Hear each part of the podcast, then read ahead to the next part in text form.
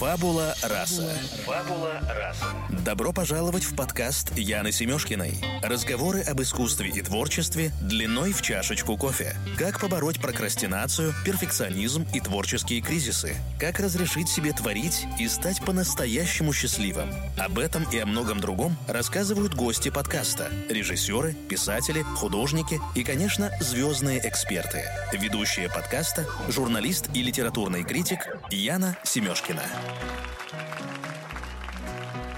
Друзья, добрый день! Вы слушаете подкаст «Фабула раса». Сегодня у меня в гостях Катерина Ленгольд, инвестор, бывший вице-президент аэрокосмической индустрии, автор бестселлеров «Просто космос» и «Agile. Ежедневник для личного развития», которые вышли в издательстве «Миф». Только представьте, в 14 лет Катерина поступила в университет, в 20 основала свой первый технологический стартап, а в 23 продала его калифорнийской спутниковой компании и стала самым молодым вице-президентом экспертом в мировой аэрокосмической индустрии.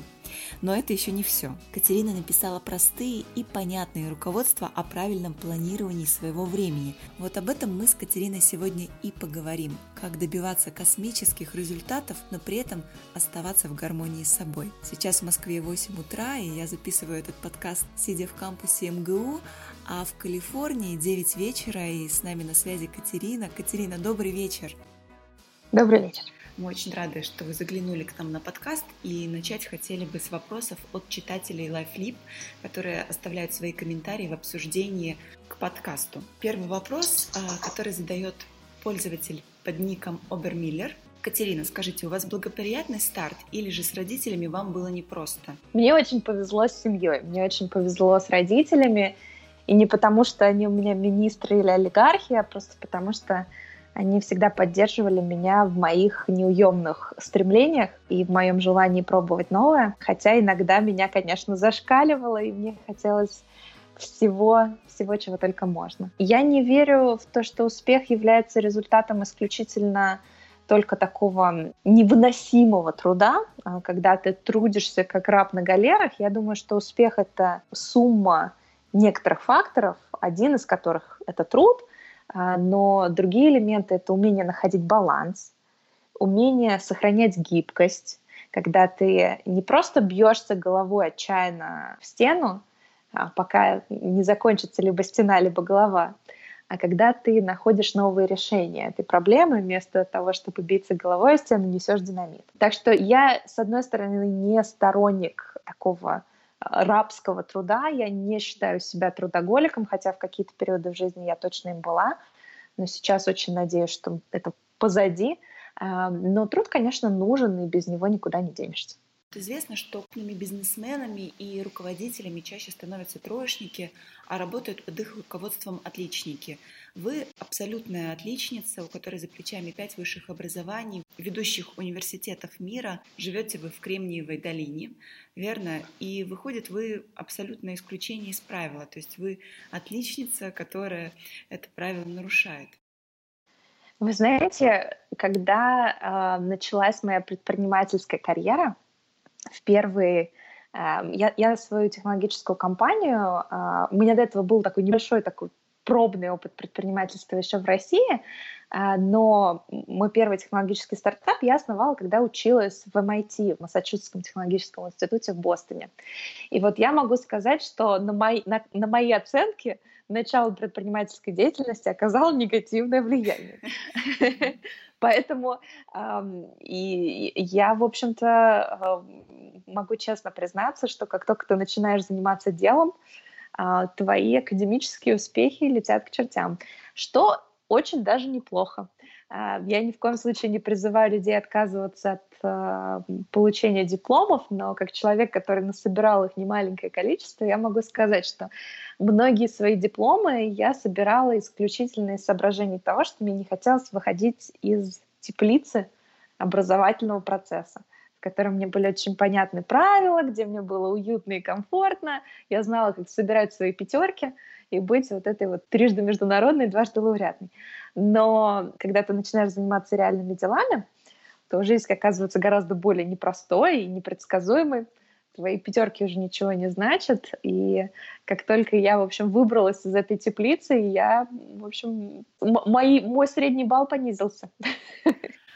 А какие скиллы, на ваш взгляд, отличают руководящего отличника от отличника подчиненного? Причина, почему отличники зачастую не добиваются каких-то таких очень значимых успехов в карьере, в том числе на лидерских позициях, э, заключается в том, что они в большинстве своем не имеют какого-то выраженного предпочтения в какой-то области. То есть, чтобы быть отличником, ты должен одинаково любить историю, литературу и математику, да, чтобы у тебя там ровненько вот было по всем вот эта своя круглая пятерочка. А в бизнесе обычно не так. А ты должен иметь какие-то очень выраженные суперсилы, в которых ты прямо звезда, а, супергерой. Но обычно это сопровождается тем, что у тебя есть и суперслабости, в которых ты двоечник-троечник. И вот по этой самой причине отличники редко бывают вот этими самыми Стивами Джобсами, потому что у них обычно вот это все очень гладенько и ровненько. И вторая часть этого уравнения заключается в том, что большинство отличников, они а, очень хорошо а, подчиняются правилам. То есть вот э, учитель тебе объяснил, как нужно действовать. Шаг первый, шаг второй, шаг третий. И ты просто берешь и действуешь по, по этому алгоритму. Опять же, большинство предпринимателей себе такое позволить не могут. Я могу сказать, я всю жизнь была таким отличником, революционером. Я очень не любила правила, я очень любила тестировать правила на прочность, причем все правила, какие только были. Я помню, я изводила свою классную руководительницу в школе, когда я приходила на занятия в джинсах, при том, что у нас была форма, и на эти джинсы я вешала металлическую цепочку. Я помню, что мне совершенно не нравилось, как это выглядело, но я знала, что это находится за пределами правил, и мне очень хотелось в качестве вот этого вот протеста повесить эту цепочку, хотя, в общем, мне, говорю, мне она самой очень не нравилась. Но мне всегда нравилось пробовать правила на прочность. И я вела с ними весьма такие жесткие дискуссии на тему того, что, ребят, ну я пришла, написала контрольную на пятерку, ответила на все ваши самые сложные вопросы. Какая вам разница, висит у меня на поясе цепочка или нет? как это влияет на образовательный мой процесс? Я помню, что я вот эту вот борьбу завоевательную за свободу чего бы то ни было, даже если мне это, в общем, свобода была не обязательно, а, я вела. Ой, замечательная история. А, Катерина, в издательстве «Миф» вышла книга ваша «Просто космос» о жизни, наполненной смыслом, энергией и приемами тайм-менеджмента. И в книге вы рассказываете о силе окружения и в том числе о менторе. Отличается ли менторство как институт в Америке и в России, и чем именно? Вообще я не считаю менторство институтом. Потому что как только ты начинаешь на него смотреть как на институт, то это превращается в какое-то, не знаю, такую, в моем понимании, бюрократическую структуру с какими-то дурацкими правилами. Для меня менторы — это в первую очередь друзья. Это люди, которым я доверяю, на которых мне не все равно и которым не все равно на меня. Поэтому первое главное, что, наверное, стоит усвоить, если вы действительно хотите построить э, серьезные менторские отношения, вы должны понимать, что это, это отношения точно такие же, как и любые другие отношения в жизни. Они должны быть искренними, они должны быть взаимоприятными. Э, это не, э, не поход к психиатру. Это общение с человеком, с которым у вас есть определенная эмоциональная связь а уж точно не, это не институт. А вот. И это, мне кажется, первое правило, которое нужно усвоить. Восприятие менторов, мне кажется, сильно изменилось под влиянием огромного количества всяких коучей, которые в изобилии находятся в России, где кажется, что это некий такой сервис, да, когда ты пришел, тебе там чего-то подсказали или не подсказали и ты получил там некий результат или не получил его. Вот. А менторство — это другое для меня. Это такое наставничество, это такой старший, старший соратник, который прошел некоторые шаги, которые ты еще не прошел, и может поделиться своим опытом. Но для меня это в первую очередь люди, которых я считаю друзьями. А кто был вашим первым ментором? Мне очень сложно ответить на этот вопрос, потому что э, вот для меня это разграничение, кто был ваш, вашим первым метром, кто был моим первым другом. Э, я стараюсь учиться у самых разных людей, не только у тех, кто добился какого-то профессионального успеха, финансового успеха. Люди, которых я вот так себе в голове считаю менторами, есть, которые, которыми я восхищаюсь тем, какие они семьянины, какие у них прекрасные, гармоничные, уютные семьи. И вот я так с ними дружу, а одним глазком подглядываю и выспрашиваю, что они делают, как они это делают. И для меня это и есть менторство. Это вот такой вот э, постоянный образовательный процесс, который идет э, из самых разных источников. И меня, наверное, ну, я никогда вслух даже с этими людьми слово ментор не произношу. Мы как-то никогда не договаривались. Будешь моим ментором? Буду. Это гораздо такая более органичная штука, но их десятки в моей жизни, поэтому кто из них был первым, мне даже сложно сказать. Правильно ли я понимаю, что в Америке это действительно некоторый особый институт, особенно в таком месте, как э, Силиконовая долина, когда у вас есть какой-то наставник по бизнесу, старший, который помогает вам так или иначе делать первые уверенные шаги или а, продолжать свое развитие в бизнесе. То есть на самом деле, на деле, да, это выглядит совершенно не так. А, может быть, у кого-то на деле это выглядит иначе. А для меня это очень неструктурированный процесс, так же, как вот, не знаю, дружба, да? Можно даже вообще назвать институт дружбы? Наверное, нет. Наверное, у всех она выглядит по-разному. Все по-разному формируют эти дружеские связи. Как я называю это, социальный кокон, да, вот мы их все по-разному формируем. А в моем случае, я, я, я, знаете, когда я встречаю человека, у которого я чему-то могу поучиться. Вот я, например, сейчас вас слушаю, у вас очень приятный тембр голоса, очень приятный. И вот, и когда я сталкиваюсь с любыми проявлениями чего-то меня восхищает, я начинаю так себе примерять, так, как я могу к этому человеку пиявочкой присосаться и ну, такой, знаете, пиявочки, они же полезны для, и для себя, и для других, они, в общем, у них симбиозные такие взаимоотношения. Вот как я могу какие-то навыки, знания и опыт перенять. Поэтому вот, вот правда, для меня это точно не институт. У вас пять высших образований. Вы учились в России, в Америке. Где было интереснее, сложнее? Образование в России, в Америке, оно очень разное. Есть много похожего, но в, в основе, по крайней мере, моих наблюдений, находится то, что американское образование, по крайней мере, то, с которым я сталкивалась в MIT, Массачусетский технологический институт и в Гарвардской школе бизнеса, оно очень прикладное. Оно носит очень такой приближенный к жизни, к бизнесу характер.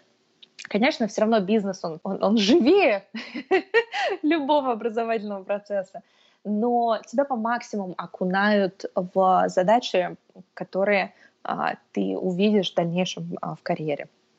Мне кажется, это очень здорово. Вторая часть, которая сильно отличается, это твоя э, гибкость образовательного процесса и возможность повлиять на свою образовательную программу. Ты выбираешь курсы, ты составляешь свое расписание самостоятельно, у тебя есть выбор. И что очень интересно, за этот выбор преподаватели конкурируют. И я помню, для меня было большим потрясением, когда в MIT ты приезжаешь, у тебя есть объем, определенный список курсов, у тебя есть определенный объем образовательных кредитов, которые ты должен получить, и в определенных направлениях, естественно. Но в остальном у тебя развязаны руки, и ты можешь свою эту программу собирать самостоятельно. И а, у тебя есть несколько недель, почти полсеместра на то, чтобы определиться с финальным а, списком курсов. И этот список ты составляешь не из серии того, что ты там прочитал описание, а ты ходишь на сразу 10 разных лекций, и из них выбираешь те, которые тебе понравились, и остаешься на них уже до конца семестра. В результате получается, что преподаватели, стремясь, чтобы на их занятия ходило как можно больше людей, они в известной степени за это компенсируются. Чем более популярные у них курсы, тем, тем больше они получают. Эм, они борются за студентов. И в итоге занятия превращаются в такие мини-шоу. Я помню, что там чуть ли Дэвида Копперфильда нам не привозили, лишь бы привлечь наше внимание. То есть у преподавателей есть некая здоровая конкуренция, почти рыночная, за внимание студентов и их желание а, ходить на их занятия качество контента, качество преподавания это сильно повышает. Катерина, скажите, а каковы преимущества российской системы образования перед американской? Я думаю, что в российской системе образования очень сильный фундамент. Об этом многие говорят, но вот этот вот физико-математический фундамент, который я получила в России, даже не сколько в институте, сколько в, в школе, он гораздо более мощный. Наблюдая, как выглядит система начального образования здесь, мне немножко страшно становится. Я не представляю, как ребенок, который учится в местных школах, потом может поступить в местные институты, потому что разрыв огромный. Уровень MIT и уровень местных школ — это абсолютно какие-то две разные вселенные.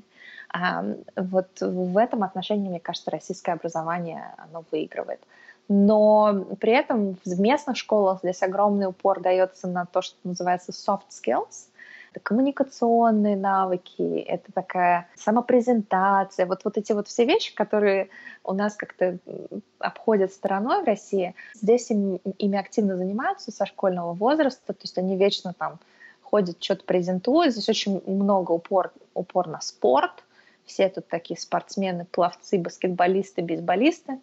Вот, и а, в этом я вижу большие отличия. Но в плане физики, математики э, и вообще как бы таких всего связанного с, с научной чем-нибудь в Америке, конечно, в школе очень мало. Поговорим о вашей книге. Расскажите, как проходил процесс ее написания? Вы написали книгу за один спринт или вам понадобилось несколько? Да, и давайте поясним нашим слушателям, которые еще не знакомы с системой вашего планирования, о том, что такое спринт и все-таки сколько этих спринтов вам понадобилось для написания книги «Просто космос». Моя система планирования основана на 9-недельных спринтах. Вообще методология Agile — это когда вместо долгосрочных целей ты себе ставишь краткосрочные цели и экспериментируешь в известной степени, чтобы свериться с реальностью. Да? Мы можем себе поставить очень далеко идущие цели, но по мере их достижения мы можем выяснить, что эта цель нам не близка, либо что внешние обстоятельства на самом деле сильно отличаются от того, что мы себе там нафантазировали, и в итоге цель утратит свой смысл, и потраченные усилия будет очень жалко. Вместо этого в разработке программного обеспечения используется методология Agile — когда ты не пытаешься угадать все наперед, а делаешь маленькими итерациями, смотришь, как реагируют твои клиенты, смотришь, как, что у тебя получается, не получается, и дальше настраиваешь в следующем спринте, настраиваешь вектор в соответствии с теми ошибками, которые ты выявил в процессе предыдущего спринта, и так вот двигаешься такими итерациями. Мне показалось, что такой подход очень будет полезен и для личного планирования, а не только для того, чтобы код писать. И я его переложила на личные задачи. А, вот это, собственно говоря, основа этой методологии, девятинедельные спринты на основе вот этой вот agile философии. Книжку я написала больше, чем за спринт. У меня почти два спринта на нее ушло. Часть из, нее, из этого времени ушло на такую обработку этого всего дела, потому что книга практически то есть ее никаких значимых, помимо запятых и, может быть, исправленных каких-то орфографических ошибок, издательство не правило. То есть я ожидала, когда я сдала первый свой черновик, что мне издатель скажет, так, ну теперь будем работать. и, выдаст мне огромное количество правок, э, комментариев и так далее. Мы сказали, ну, то все круто. А, и это, для меня это был большим сюрпризом, потому что э, я, я предприниматель, я не, не писатель. Но мне очень... Для меня до сих пор, я честно признаюсь, фантастикой кажется то, что такое количество людей за такой короткий срок прочитала эту книгу. У нас совершенно какие-то сумасшедшие темпы продаж. Эти книжки уже практически полностью раскуплены, хотя мы э, запустили всего продажи два месяца назад. Я буквально несколько недель назад была в Москве и встречалась с читателями в Республике напротив Кремля на Воздвиженке. Там собралось рекордное количество читателей, и я стою перед ними, спрашиваю, говорю, кто из вас читал книжку? И все поднимают руки. И у меня сотни людей, которые там находились. И у меня буквально мурашки по коже, потому что все эти люди очень многое обо мне знают. Я предельно искренне хотела быть в этой книжке. Я вообще стараюсь быть очень искренним человеком. И мне, мне просто даже страшно представить, что тысячи людей знают про мое детство, про мои привычки. Помимо того, что они какими-то еще полезными вещами от меня, э, наверное, насобирали от меня, но они еще очень много про меня знают. И это, с одной стороны, приятно, с другой стороны, немножко странно, когда ты сталкиваешься с человеком, которого ты никогда не видел, а он знает тебя, ну, весьма близко уже. А были ли у вас писательские ритуалы, пока вы писали книгу? Да, я писала в кофейне, а, то есть я писала не дома по большей части, потому что а, вот это вот окружение, оно очень сильно меняет настрой, И мне нужно было какое-то пространство, отличное от дома, чтобы настроиться на это дело. Я сначала составила mind map всех ключевых э, мыслей, которые я хотела донести. А книжка очень концентрированная. Она маленькая, но в ней, а, я не знаю, вы читали, заметили, не заметили, в ней вот прям реально одна мысль, одна страница. Заметила. И я человек, который любит свое время и с уважением к нему относится. И когда я писала книгу, я, в общем, похожим руководствовалась. Я не хотела, чтобы человек, который ее купил, еще и время потратил бездумно. И мне вот, как люб, любое предложение в этой книге, я старалась вычеркнуть, если оно не несет действительно какую-то ценность.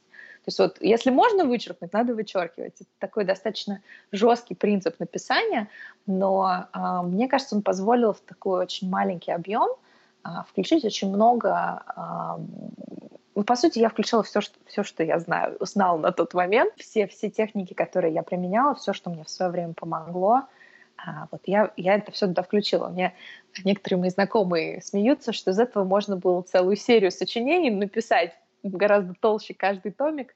А, но зачем я буду тратить свое время, и, и тем более мне э, время читателя, который сначала заплатил за это деньги, а, а потом у него еще время отняли. Вот. Поэтому это такая очень плотная, концентрированная книжка, хотя она совсем небольшая по объему.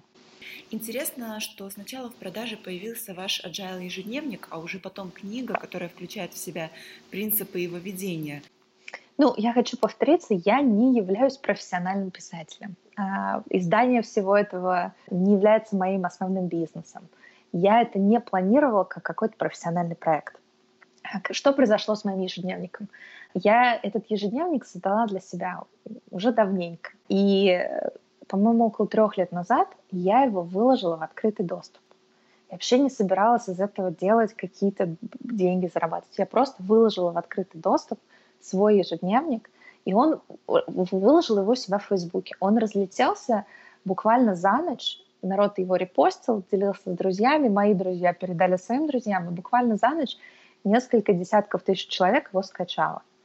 А, я, я была поражена, потому что думаю, ничего себе, оказывается, не, не, не я одна такая сумасшедшая, которой все эти ежедневники не подходят, и а, которым большинство систем планирования просто кажется тратой времени и сил моранием бумаги. А я поняла, что то, что я делаю, это не исключительно моя какая-то странность, а это весьма популярная штука. И я знала об издательстве Ман Иванов Фербер много лет. Я знала, что они делают очень качественные штуки, и мой знакомый посоветовал мне с ними пообщаться.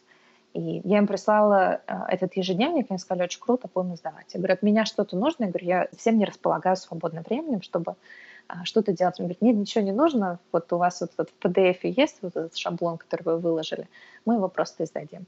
Вот так появился этот agile ежедневник. А, буквально через несколько дней после того, как его издали, мне а, позвонили из издательства и сказали, слушайте, у нас, говорит, хорошая новость и плохая новость. Мы вам, говорит, ваш авторский экземпляр, говорит, не скоро сможем прислать, но и хорошая новость в том, что у нас тираж разлетелся. И тогда же зашла речь о том, что, Катерина, вы не хотите подумать о том, чтобы написать книгу.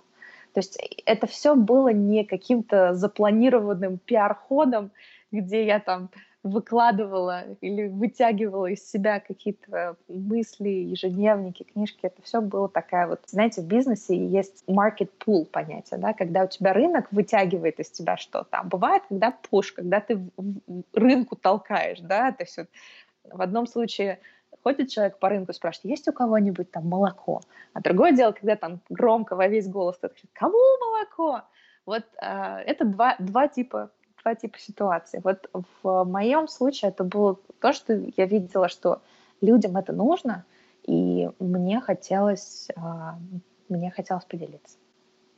Когда произносят ваше имя, в голове сразу возникает понятие мультибренд, потому что, с одной стороны, вы глубоко погружены в свою сферу, в сферу бизнеса, да, а вы возглавляли космический стартап, вы в этом прекрасны и хороши. С другой стороны, в России а вы позиционируете себя и известны как э, гуру личной эффективности. И с третьей, вы ведете русскоязычный блог о тайм-менеджменте в Инстаграм. То есть это какой-то потрясающий мультибренд и скроен по совершенно разным лекалам, которые рассчитаны на диаметрально разные аудитории и они почти не пересекаются. Это все так вышло или это все-таки какие-то намеченные пути э, планирования мультибренда личного? Мультибренд. А, вот поверьте, я когда выкладывала у себя в Фейсбуке свой ежедневник, просто чтобы у меня друзья попользовались, а, я абсолютно ни о каком влиянии этого на мой мультибренд даже не задумывалась. Мне очень приятно, что то, что я делаю, интересно. Я вижу каждый день получать десятки писем от людей, которых, а, у которых что-то в жизни поменялось, пусть чуточку, но благодаря а, тому, чем я делюсь. Для меня это придает смысл многим моим действиям. Я этому очень радуюсь.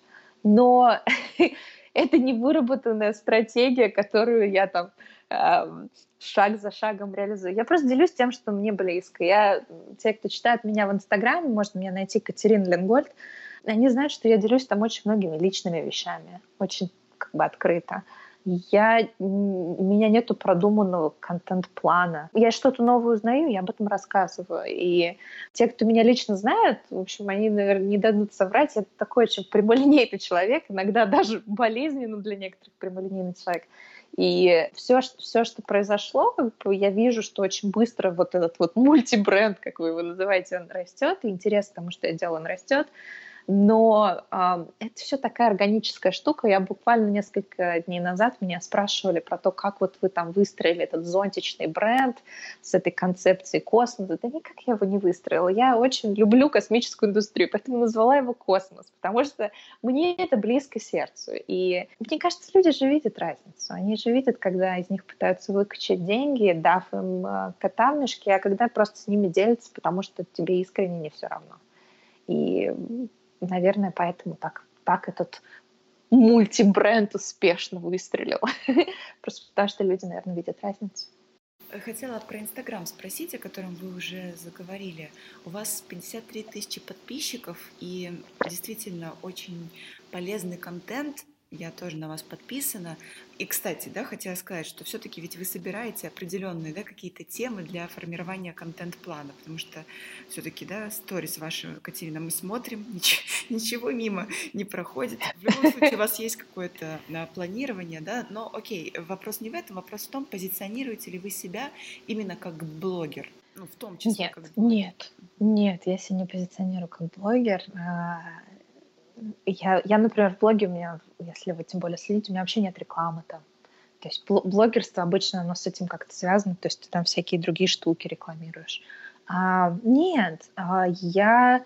А, у меня единственное, что есть как контент-план, я просто пишу иногда в прок посты, то есть я, у меня много мыслей возникает, я сяду, в один раз их напишу и а, запланирую их. Но у меня нету тем, которые я вот только эти темы освещаю, там вопросы личной эффективности или что-то.